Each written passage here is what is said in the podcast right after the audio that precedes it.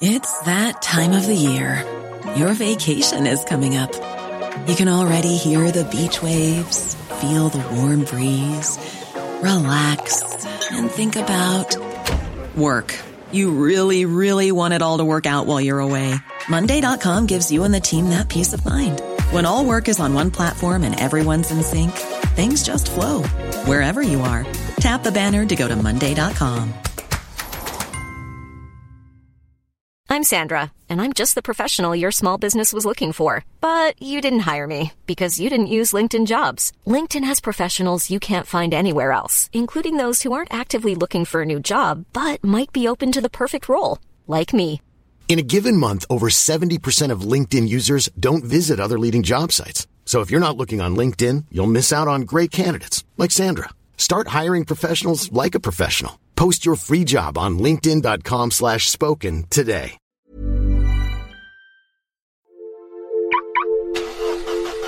This is a Manhattan-bound B Express train. The next stop is Grand Street. Mind the gap.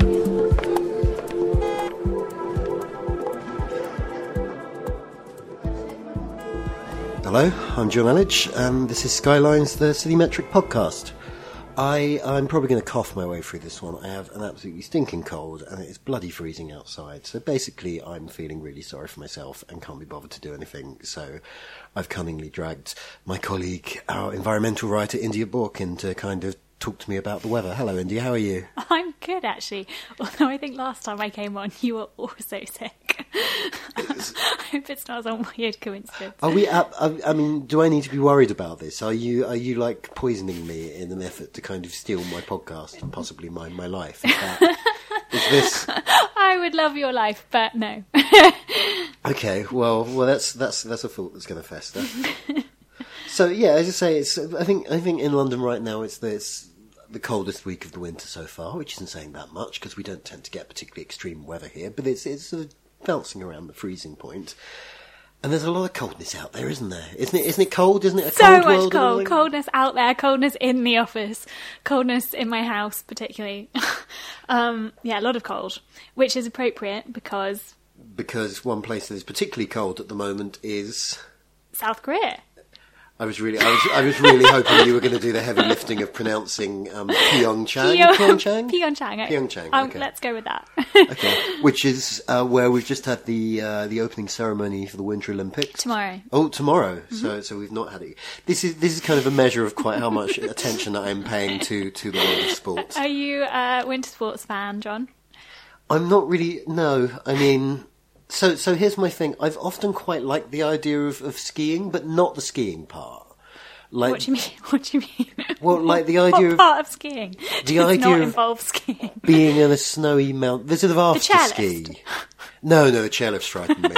no, no, but like the bit where you're kind of in a snowy mountain village and there's a roaring fire and Some fondue.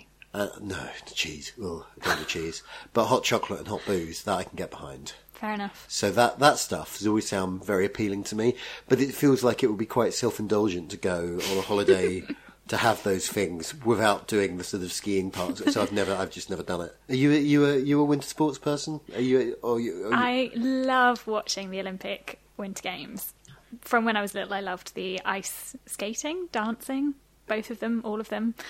were you bitten by a radioactive Torvill or Dean as a, uh, as a Oh, child? I remember Torvill and Dean. Oh, like- Icons. But uh, no, I love all of it. The the crazy downhill racing, the slaloms, the jumps. How do how do they throw themselves off that jump? I do not know. So is, is is that the appeal? The sort of the, the, the unspoken possibility that something horrible might happen. Oh, I'm actually writing about that this week. Um, about fear. You're writing about how much pleasure you get out of watching horrible things happen to people on mountainsides. not quite, not quite. Um, that's a different that's a different thing. But I think that the fear factor is certainly part of the Winter Games appeal, and obviously being in South Korea this year with the the, the looming threat of much bigger fears. Obviously nuclear war, but also more in my in my territory, climate change. You know, there's there's a lot to be more nervous about than usual, maybe.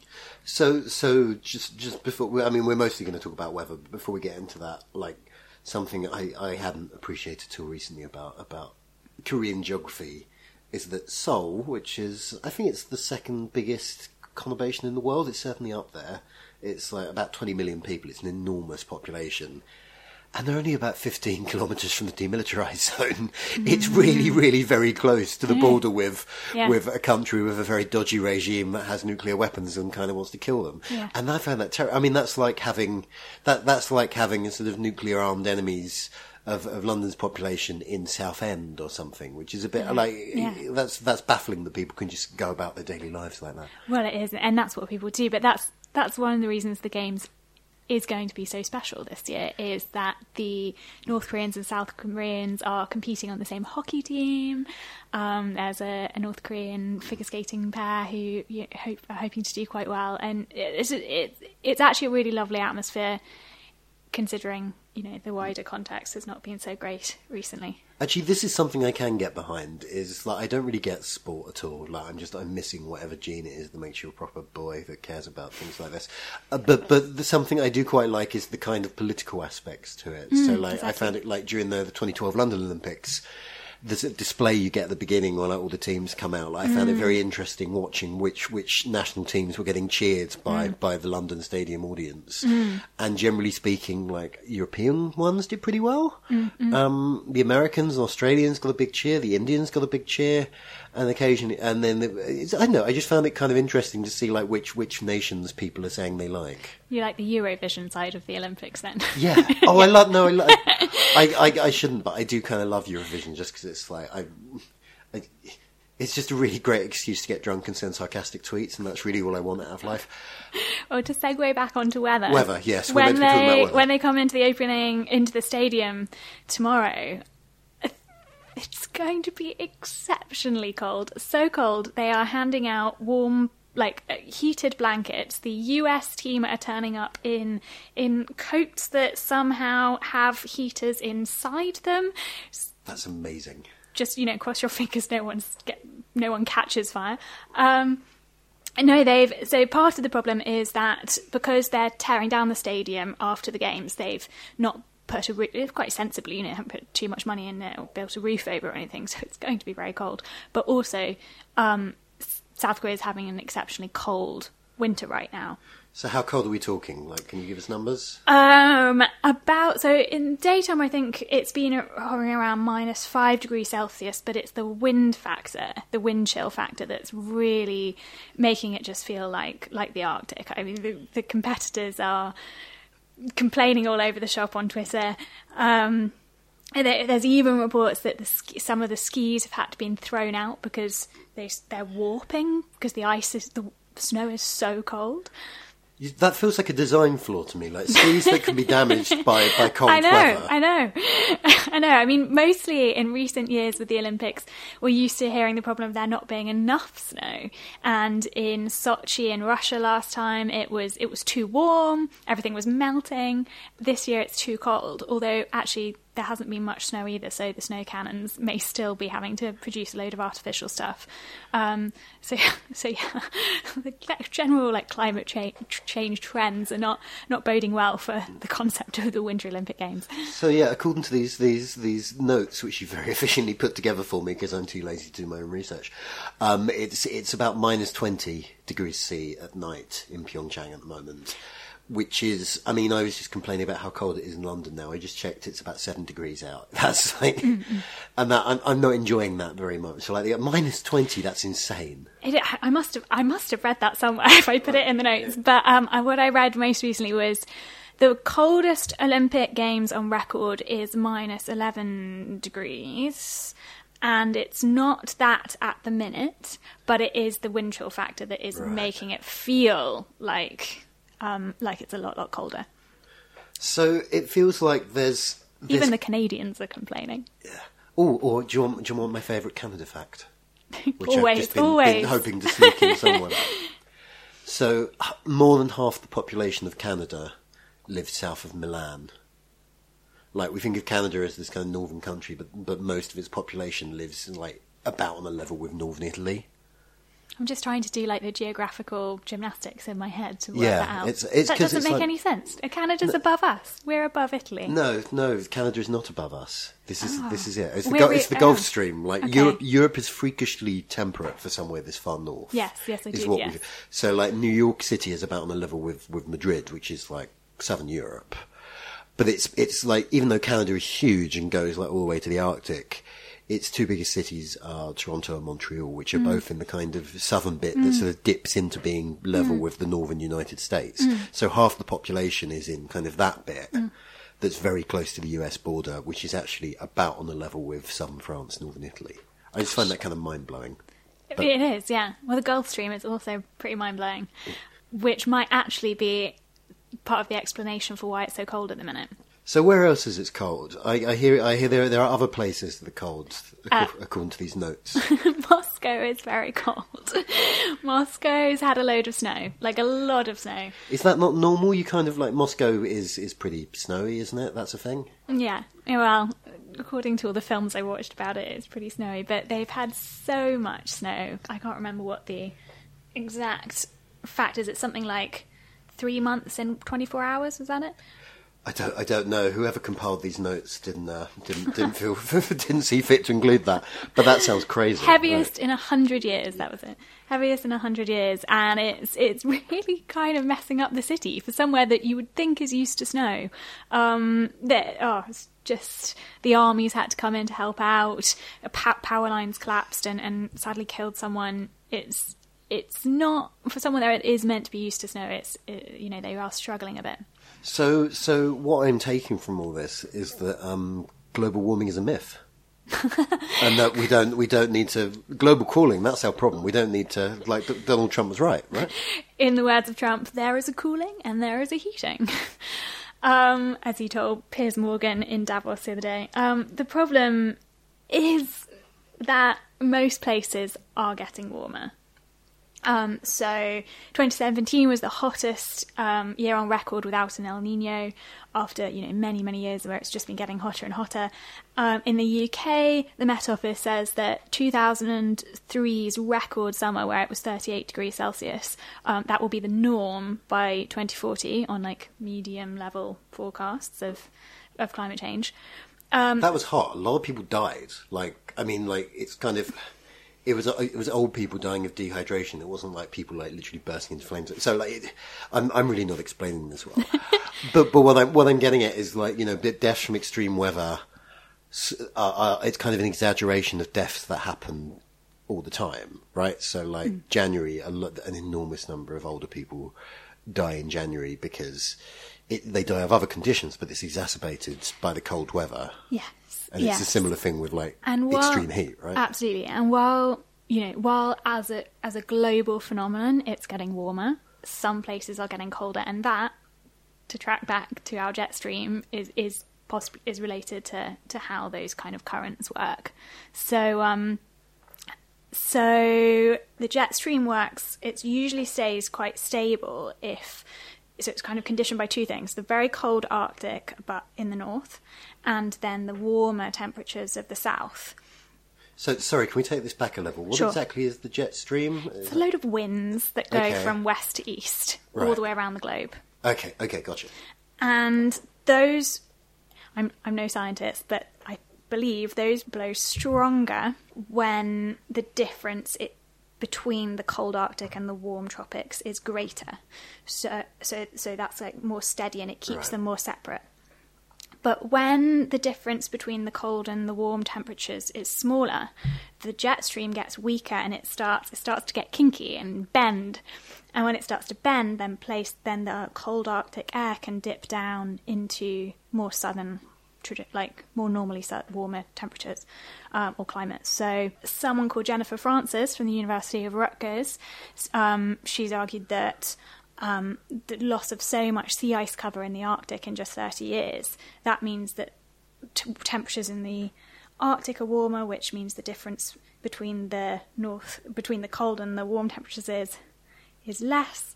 Am I losing you? I can see No, your eyes no, glazing no, over. Is, no, this is really interesting. Sorry, I'm just trying to think of what to say. I I know. think I'm going to have to say. I'm going to have to say something clever in response to this in a second. I'm just planning ahead.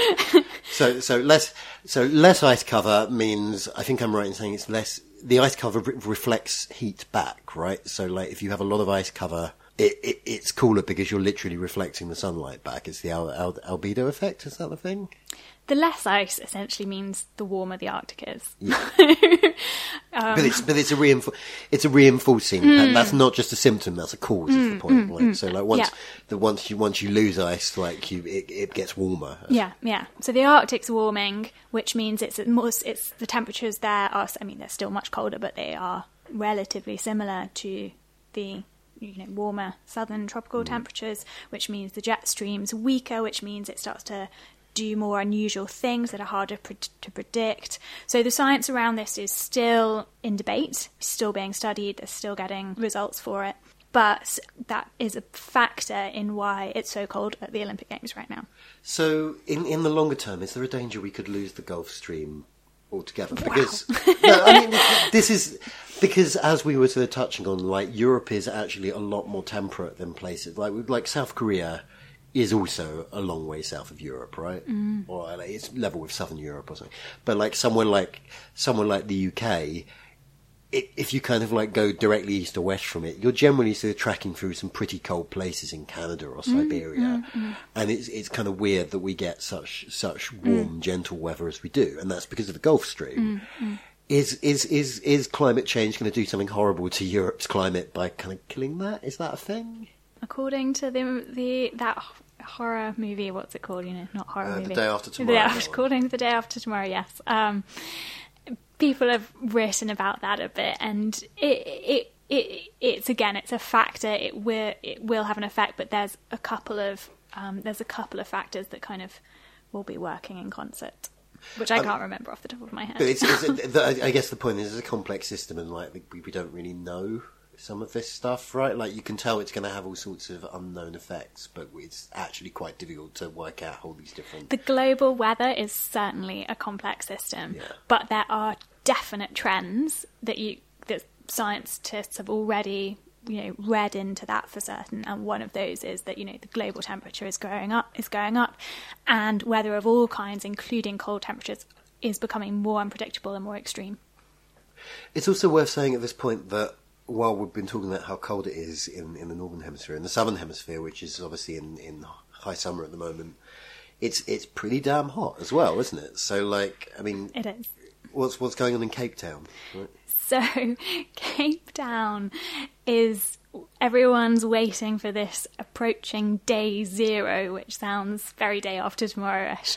Um, and the date for it keeps changing, but I think the latest is it's scheduled to be the May the 11th, and on May the 11th, Cape Town's going to run out of water. It's not going to totally run out of water. That mean it means that dam storage, so the amount of water in the dams, is going to reach 13.5 percent um, which is kind of so low that there's just not going to be enough for the city to function like a normal city. So, um, so on the so on the one hand, you're kind of like, oh, you know, no one's going to like not have any water to drink, but actually, this is this is massive and just hasn't is unprecedented. So, what do you? I mean, what does that mean? I mean, presumably, like it's activities that require a lot of water, like you know, baths or car washes or whatever, get banned or something. I don't know. I'm They've- asking. people. Right. So they've there was already loads of measures in place. People are being asked to you know massively conserve water. They they've created a song that you can sing for two, it's a two minute long song, and that's the amount of time you're meant to spend in the shower. Would you like to give us a rendition of the song? I haven't heard it, so sadly. Really- okay, well, it was worth a try. Um, Stephanie once managed to get me to sing the Only Fools and Horses theme tune on this podcast, and I've been hoping to take my revenge on someone ever since. oh, I think I escaped this time. But um, yeah, so also it's going to obviously affect rich areas much more than poor areas. A quarter of Cape Town's population already only use 4.5% of the water, and most of that is from communal taps. Um, so this is going to in terms of having to change their lifestyle, this is going to hit the people who have swimming pools and water their lawns and wash their cars every week. Um, so It's- it's the rich people It's a tale of two change, cities as well. basically. Yeah, sure. yes, but but everyone everyone will be impacted. Um, what's interesting in Cape Town is there a bit of a debate has arisen as to why the waters got so low. Obviously, there's been a drought, like an ongoing drought for a, a couple of years. Um, but some people say, well, the population's also risen, which has put more pressure on the water resources. Uh, you know, agriculture hasn't been being managed well. There's all these new invasive species, like so. A while ago, they planted loads of pine forests because that was good for the timber industry, but no one really thought thought through the fact that pine trees use a lot of water more than native species, so that's had an impact. And then there's a whole debate about kind of political mismanagement because Cape Town is run by the um, opposition party, the Democratic Alliance, whereas um, the African National Congress runs the rest of the country. So there's a whole load of conversation about that the national government wasn't pulling their weight in responding to the crisis early enough.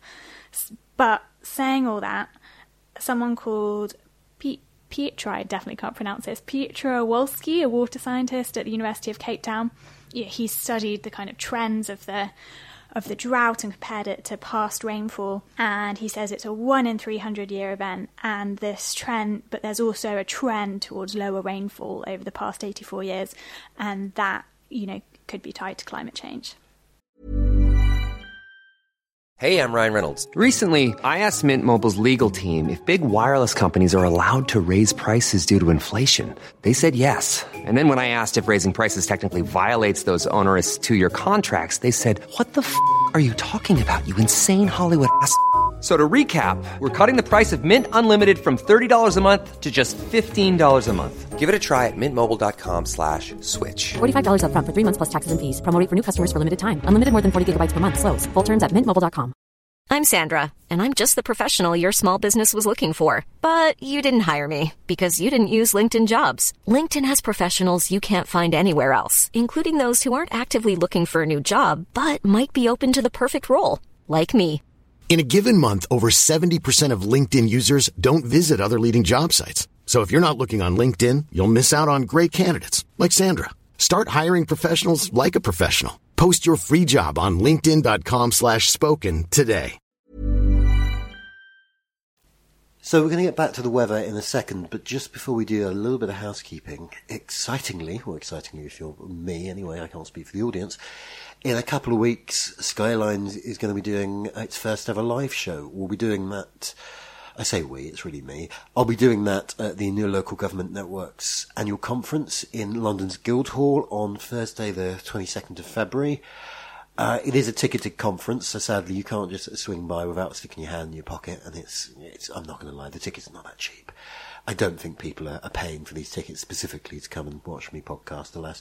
But if you if you are going to be at the NLGN conference, then uh, yeah, pop along. It'd be good to it'd be good to see you. So, what are cities doing about all this? I mean, like cities can't magically address the climate problem. I mean, they can they can do their bit, but like they can't sort of suddenly fix things. But what, what can cities do to kind of cope with these sudden changes in weather? So cities have started doing something extremely exciting. I realize I, realize as I say extremely exciting that sounds No, no, start that out, sounds start it out. incredibly geeky. but No, this is this this podcast is a safe space. You're allowed to be excited about about urban resilience policies. Um, so I, I just think it's fascinating that cities are the ones, the government, city governments, not national governments, not international governments. Well, maybe international governments with the with the climate change treaty, but it's city governments that are the ones actually suing fossil fuel companies. I mean, that's a huge thing to do. I mean, just think of like the tobacco industry and how that was, you know, litigated against and, you know, finally kind of exposed. And um, it's city, it's city mayors and city governments who are the ones taking this on now. So so which which cities are doing this? I've missed this story. So this, so last month, um, New York made a big splash by coming out and saying, right, Bill de Blasio, the mayor, said, right, we're going to um, launch a lawsuit against the five largest fossil fuel producers, publicly listed fossil fuel producers. Um, so that's BP, Chevron, Conoco Phillips, Shell, and ExxonMobil, I think. And they said, right, we're going to sue them because climate change is causing us a hell of a headache and a we're going to have to spend so much money. They've already kind of um, been adapting the city, you know, creating parks by the water, so there's kind of to, to mitigate flood risk. Um, obviously, Hurricane Sandy caused so much damage. And There's those shocking pictures of like metro uh, subway stations literally underwater. Yeah, I know. I, I went to New York a, a few years after Hurricane Sandy, and, and I still feel like they haven't totally cleaned up the subway. And you know that that those kinds of events, climate science proves that they are more likely to happen again. And it's yeah, they've just gone. Sorry, guys, this is this is caused by you, and you knew about this before, you know, a long time ago, and you haven't, you didn't change your ways. Um, So as we record, it's Thursday the 9th of February. What's the state of this? What, what, what's happening with, with this lawsuit? What stage is it at? so they filed the lawsuit, and other places have followed them in doing that. Then they weren't the first. Um, San Francisco and a couple of other governments, local governments in California, had already done this. So New York wasn't the first, but it looks like it's certainly not going to be the last. And actually, um, just a few days ago, the mayor of Paris, Anne Hidalgo, uh, an, kind of activist environmental organisation called 350, reported that Paris is also looking into the possibility of launching such a such a such a legal suit. Could London do something similar, or is it like like British cities don't have the same kind of powers as a lot of international cities? Is the first question in my mind. I don't know if this is something that that Sadiq Khan actually has the ability to do. Do we know anything about that?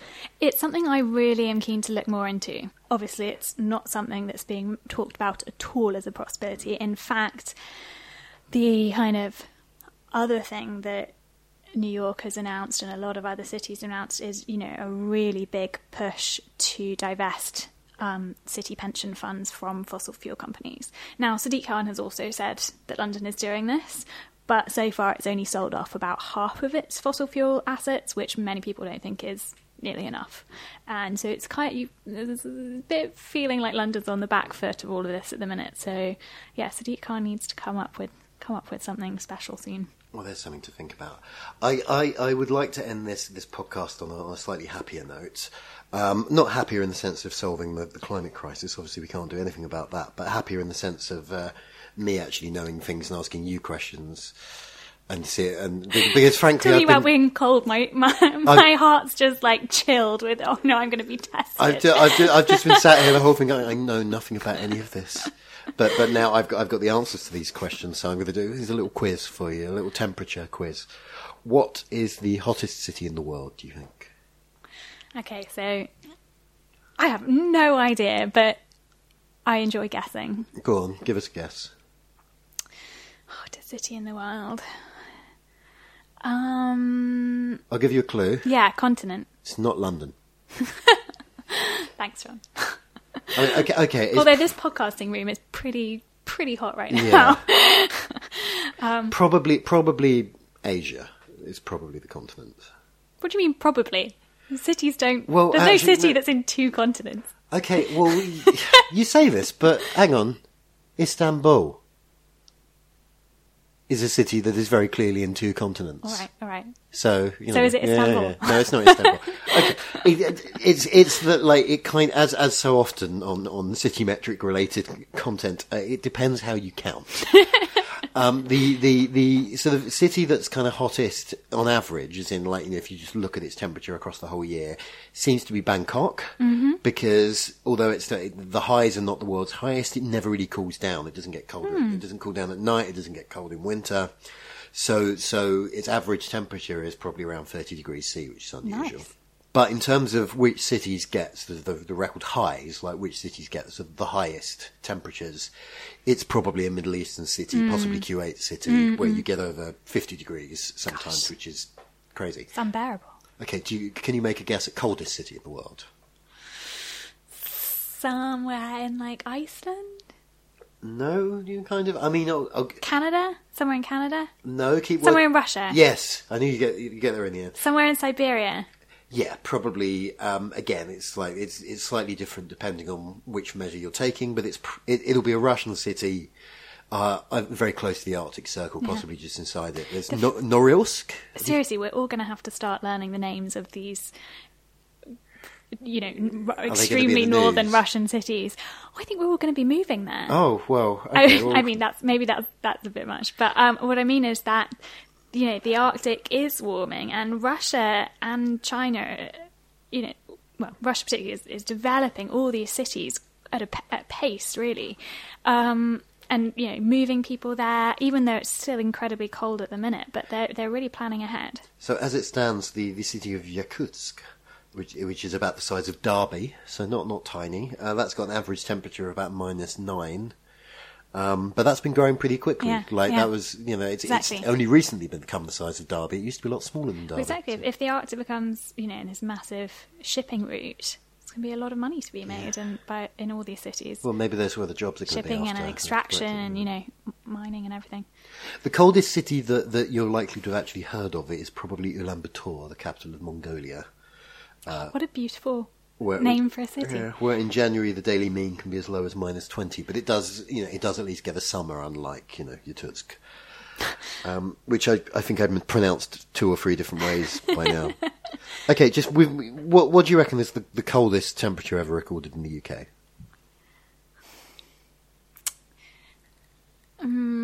Not including wind chill. Uh, I I don't know. I'm assuming not. Probably not. Maybe like minus fifteen. Apparently, the, the single coldest is minus twenty seven. Wow.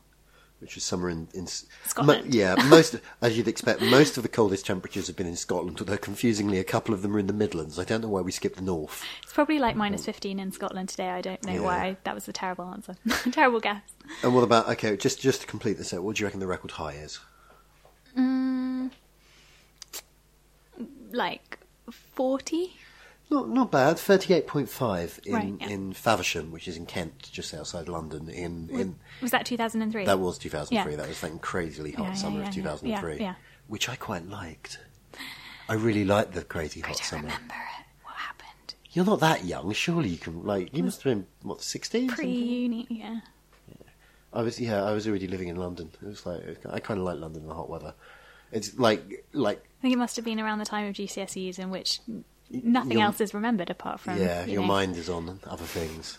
but yeah, no, I like the way London sort of wakes up when the sun comes out, and like in any patch of greenery is suddenly covered in people lounging around drinking beer, and I just I kind of respect. Look at us reminiscing about our youth. those those were the days. I mean, we're, we're always going to be doing that. It's going to be like you know, you, we used. only gonna get do you remember rain? Do you remember when we used to get rain? Yeah. Anyway, we'll see you next time.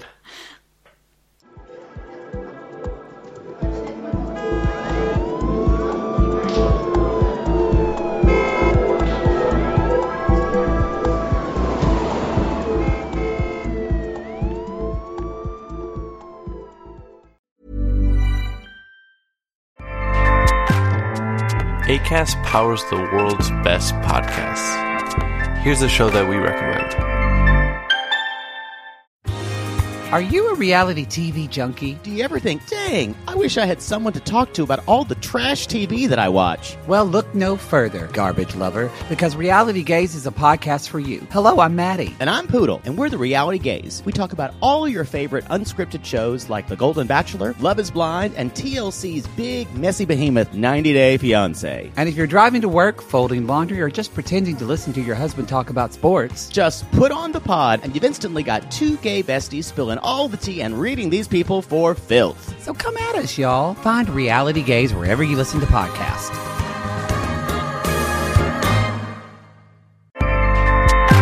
ACAST helps creators launch, grow, and monetize their podcasts everywhere. ACAST.com.